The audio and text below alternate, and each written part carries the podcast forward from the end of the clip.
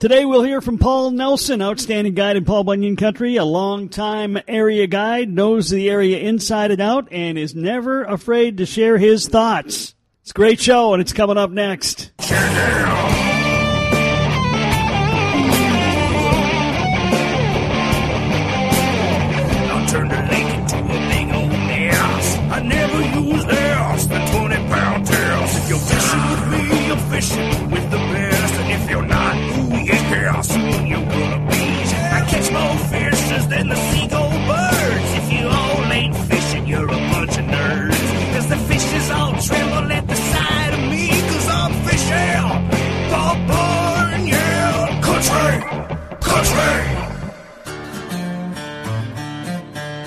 Welcome to Fish Fishing Paul Bunyan Country, presented by Northland Fishing Tackle. Checking in with Paul Nelson, outstanding guide in Paul Bunyan Country, and a guy you see in the Pioneer uh, on a weekly basis, getting us caught up with what's going on in the outdoors. And you know, Paul, uh, before we got in the air, talking about uh, now that we can start guiding again, that's that's good news. But uh, for for guides, it was a tough couple of weeks, certainly, and for uh, guys that. Uh, Maybe when they didn't know what was going to happen, a lot of trips got canceled. I know you're you're kind of in that boat, so uh, it's nice that guiding's back, but boy, it's been a it's been a tough go, especially w- with a bad winter as well for area guides. Yeah, it uh, threw a few curveballs at everybody. I think you know, and a lot of people, you know, had their schedule cleared because you have to plan vacations and and doing things ahead of time. Many of our customers are, you know, old as many of the guides are too. So that there's, you know, your your clients have different risks and you know, with the no travel orders and stuff, you just you you know you can't cut it that close. You have to be able to cancel your reservations and do all your stuff. So yeah, I was hit pretty hard by cancellations. That's for sure. But I'm sure you did go out and do some fishing anyway. Yep, I have. Uh, you know, we were quite active, uh, still going out and fishing, and I've been out a number of times this season. You know, you don't know when the phone will start to ring, but you know, we kind of live up here to fish. So, you know, it was actually kind of fun to be able to do things without, you know, a little different mindset, just going out and having fun. So Yeah. uh, I enjoyed it actually. A little less pressure. You don't have to get fish in the boat. You can try some things that, say, that you always thought maybe thought in your head. You know, I'd like to try this someday. Well, this was someday, I guess. Well, yeah, you're always looking at your calendar and, and thinking about what you need to know where you need to go. You know, and without that, you can, you know, fish what, what you want and, and yeah, the pressure's down a little bit and, you know, fishing for fun. I mean, that's how most of us guys got into it in the first place. So that, that wasn't all bad. So, what was your fishing for fun? hit the crappies and and bluegills and perch. We did some after ice uh, perch, which there's a real narrow window of opportunity there to get those. Uh, they're they're one of the first fish to spawn, and they go pretty quick after you know the ice is out. But you go to many of the areas where you last saw them on the ice, and, and the areas where they lay their eggs in strands on just about anything, you know, including standing weeds.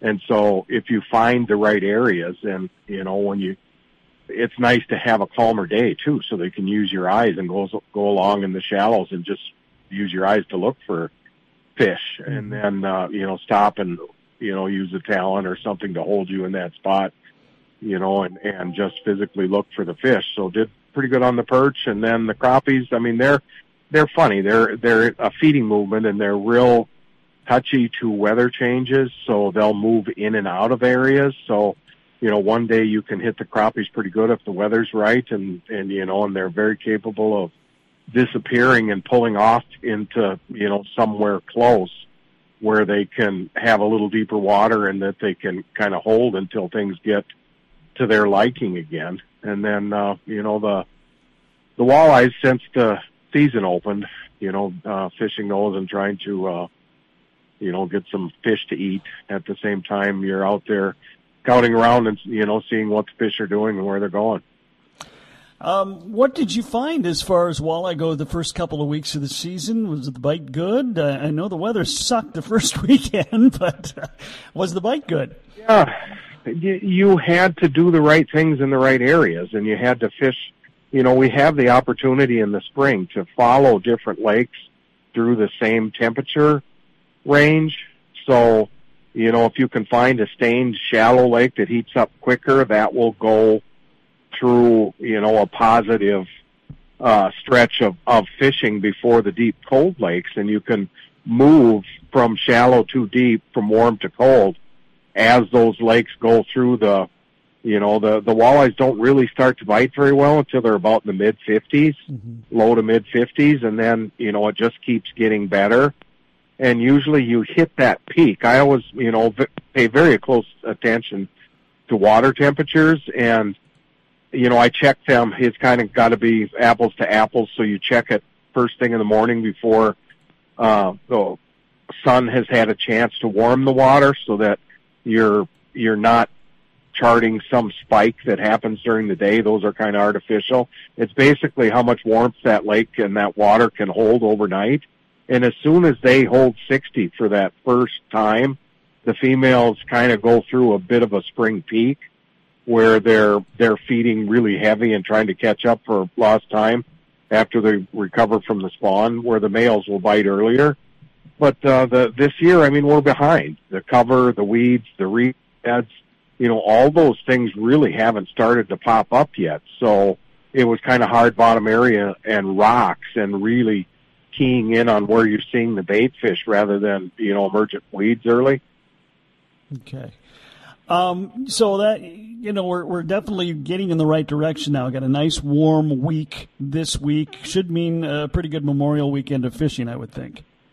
I would think so too. And if you're tracking, you know, which weekend is one of the, you know, tends to be one of the hottest weekends of of the year, uh, Memorial Day weekend is very consistently a good weekend for walleyes. Now, I've heard some other stories too that, you know, a very high number. I think it was in the 80s uh, percent range of people saying that they're not planning on on traveling for Memorial Day. Well, I don't know if you know that 10, 15, 20 percent are all fishermen or not, but it, it doesn't sound like this is going to be as busy, at least for non-anglers. I don't know. They didn't split that up. They were just talking, you know, people leaving home or staying home.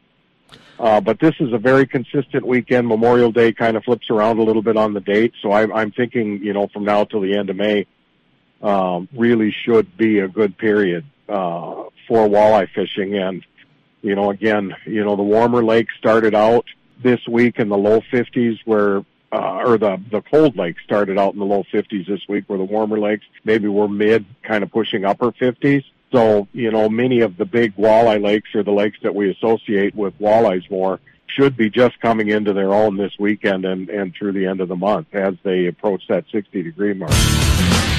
Paul Nelson of the Bemidji Area Lakes Guide Service, my guest today. He's been around a long time. We're going to find out his thoughts on the big increase in fishing license sales next. This is Fishing Paul Bunyan Country, presented by Northland Fishing Tackle.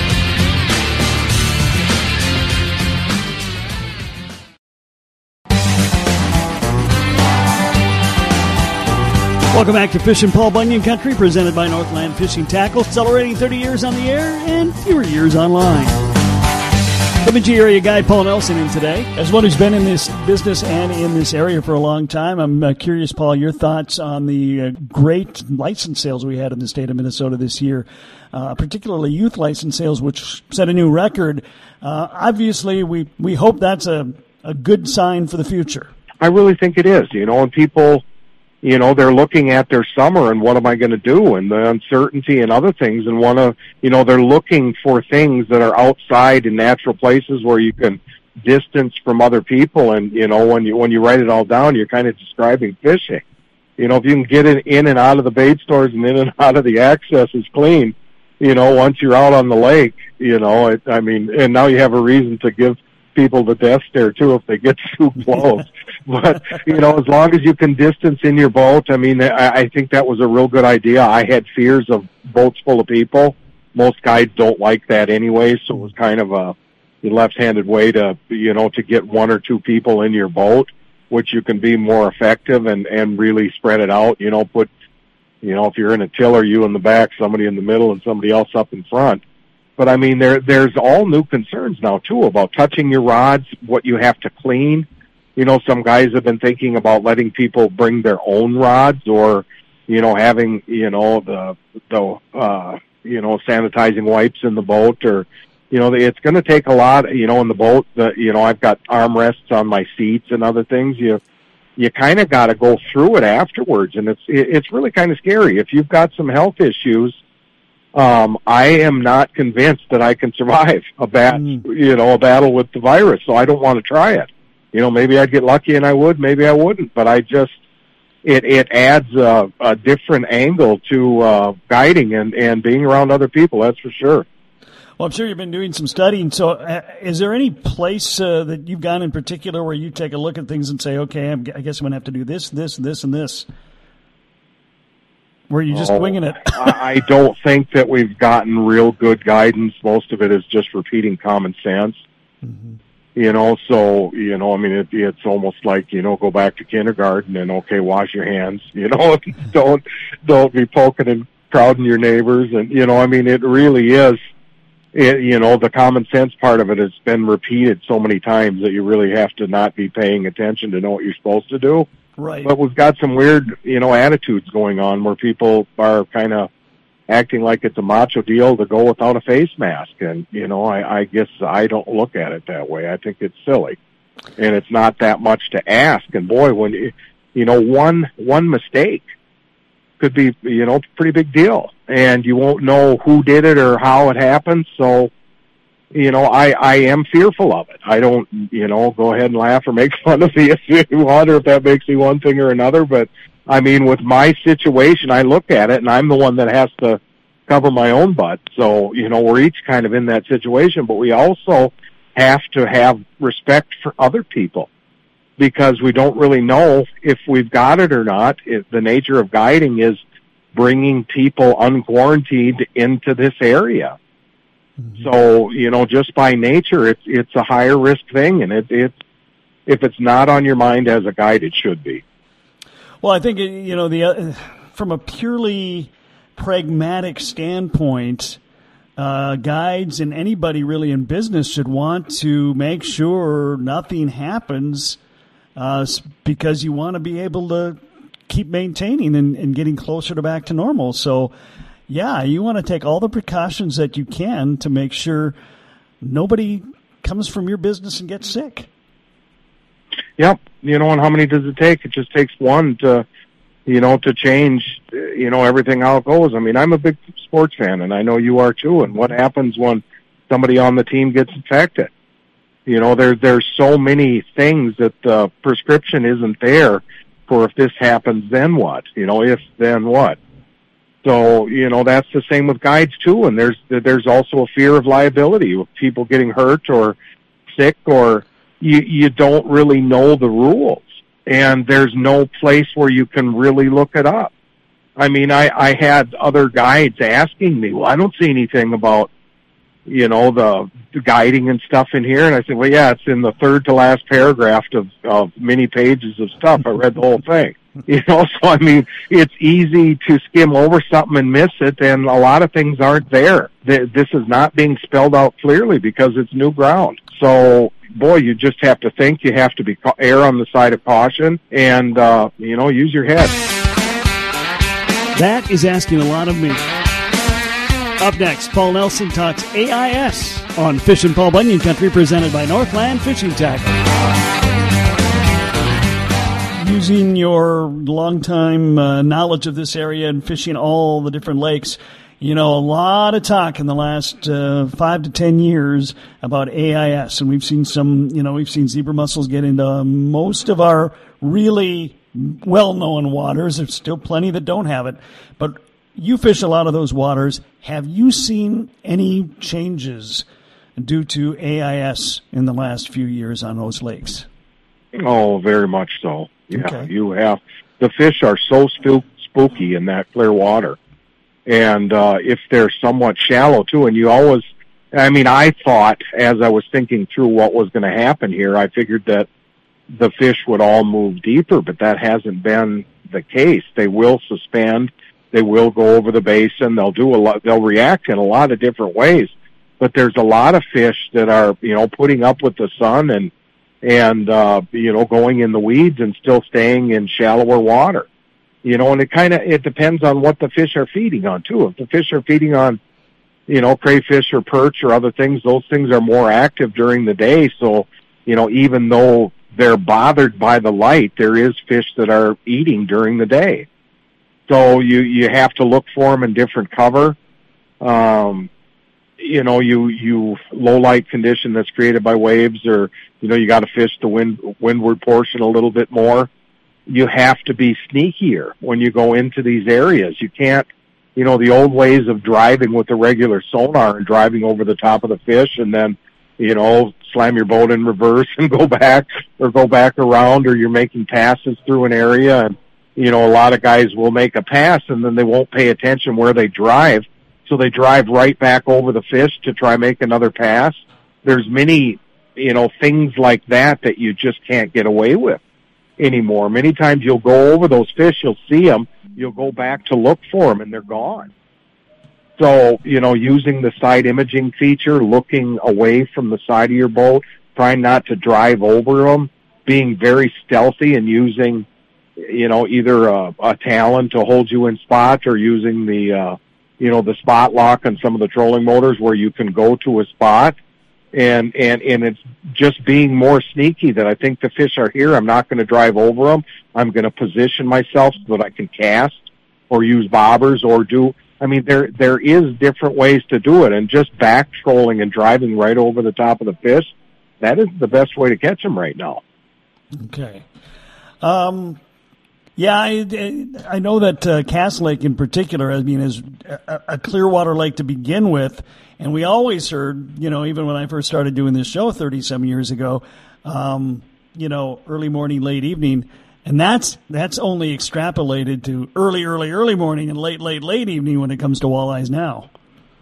Yes, you know, and there's people that you know the last thing most guides want to do is fish after dark. Mm-hmm. Um, you know, but a lot of the local people that don't really they haven't dug into it deep enough to figure a pattern that's going to work. They're they're starting to fish after dark and just troll Rapalas, you know, over the shallows and doing pretty good. So I mean, you go by these Clearwater lakes at night and you know you'll see the boats with the lights out there uh, fishing a lot more heavily after dark. You know, a lot of guys that come up here that don't have the you know the sonar, uh, you know, the high end sonars or other stuff. They're doing a a boat rental from a resort or, you know, they've got a situation where, you know, the only time they can catch them really is in the evening and after dark. Okay. Well, we got uh, Bass opener this weekend as well. We got Muskie opener another uh, week after that. So it's just a couple weeks, Paul, and, and all the uh, uh, hardcore anglers of all species will be out there on the water. And as the as it warms up, I think we're going to have a lot of fun this year. I think, in the sense that people really need to get outside and take advantage of this. But again, uh, I think you re- you you you spoke well of it. Uh, you got to be smart and you got to be careful. Yeah, you know, and and I can feel the difference in my head when I'm fishing out there after what we experienced by being locked in our house. You know, you have something taken away from you, and it all of a sudden you realize what it means to you. Oh so, yeah. You know, it it feels different when you're out on the water. You don't get you know you can stay longer, you fish harder, you don't feel the you know need to get home and watch the twins, or you don't. I mean, there's there's other distractions. Where really just being out there, it's kind of uh, you know it's purified the sport a little bit, and uh, I think a lot of young people that aren't doing the summer sports or you know there there's so many things that have been removed from our lives that I think fishing actually in an area like Bemidji is going to take a, a bigger role than it has in the past, or that it's going, people are going to look at it again, or people that dabbled in it are going to get into it more. And it, it's nice to see the young people, you know, going, you know, some of those young guys, boy, they go at it really hard.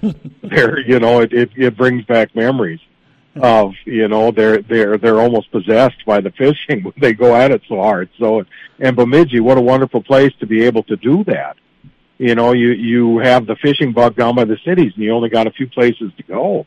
Right. You know, up here, geez, it's a you know it's a playground. You know, you you could go to a different lake every time you went on the water in the summer and not run out of lakes for quite a while. Well, that's a fact, no question. Well, Paul, I know you're a multimedia guy. Where can people uh, hear and read you uh, these days? I'm uh, in the Pioneer on Wednesdays. We're going Wednesday and and uh, Saturday now, two days a week, and you know they're they've beefed up their online stuff where they're updating that during the week more often, but only printing two papers. So all my contact information is there. Otherwise, uh, my phone, 218-760-7751 or my email is in at the end of my column uh, all the time in, in the paper, so you can just look for me there. Okay, and you are uh, open to taking uh, some some tours out if they if they want to go. Yes, I am. I'm trying to rebuild my schedule. Um, it it really fell apart on me, so that uh, you know I'm just slowly. I haven't had a guide trip yet this year. I I should be on the water instead of talking to you right now. I had a, a group trip for this week, and some of them have rescheduled. Other ones just haven't shown back up. And boy, the new calls stopped. At least for me, I don't know. Each guide has a different situation, but boy, as soon as this stuff started, my phone quit ringing. All right. Well, Paul Nelson, uh, like a lot of guides, you were probably very hard to, to get a spot with. This might be the year you can go out with an expert guide and uh, maybe learn a little something about the, your your back backyard lakes you didn't know before. So consider giving them a call. Okay. What, what's the number again, Paul? It's two one eight seven six zero seven seven five one. Paul Nelson joining me today on Fishing Paul Bunyan Country. Great to have you on, Paul. Thank you for the time today. You do a great job, Kev. Thanks a lot. F-I-S-H-I-I-N Paul Bunyan Country.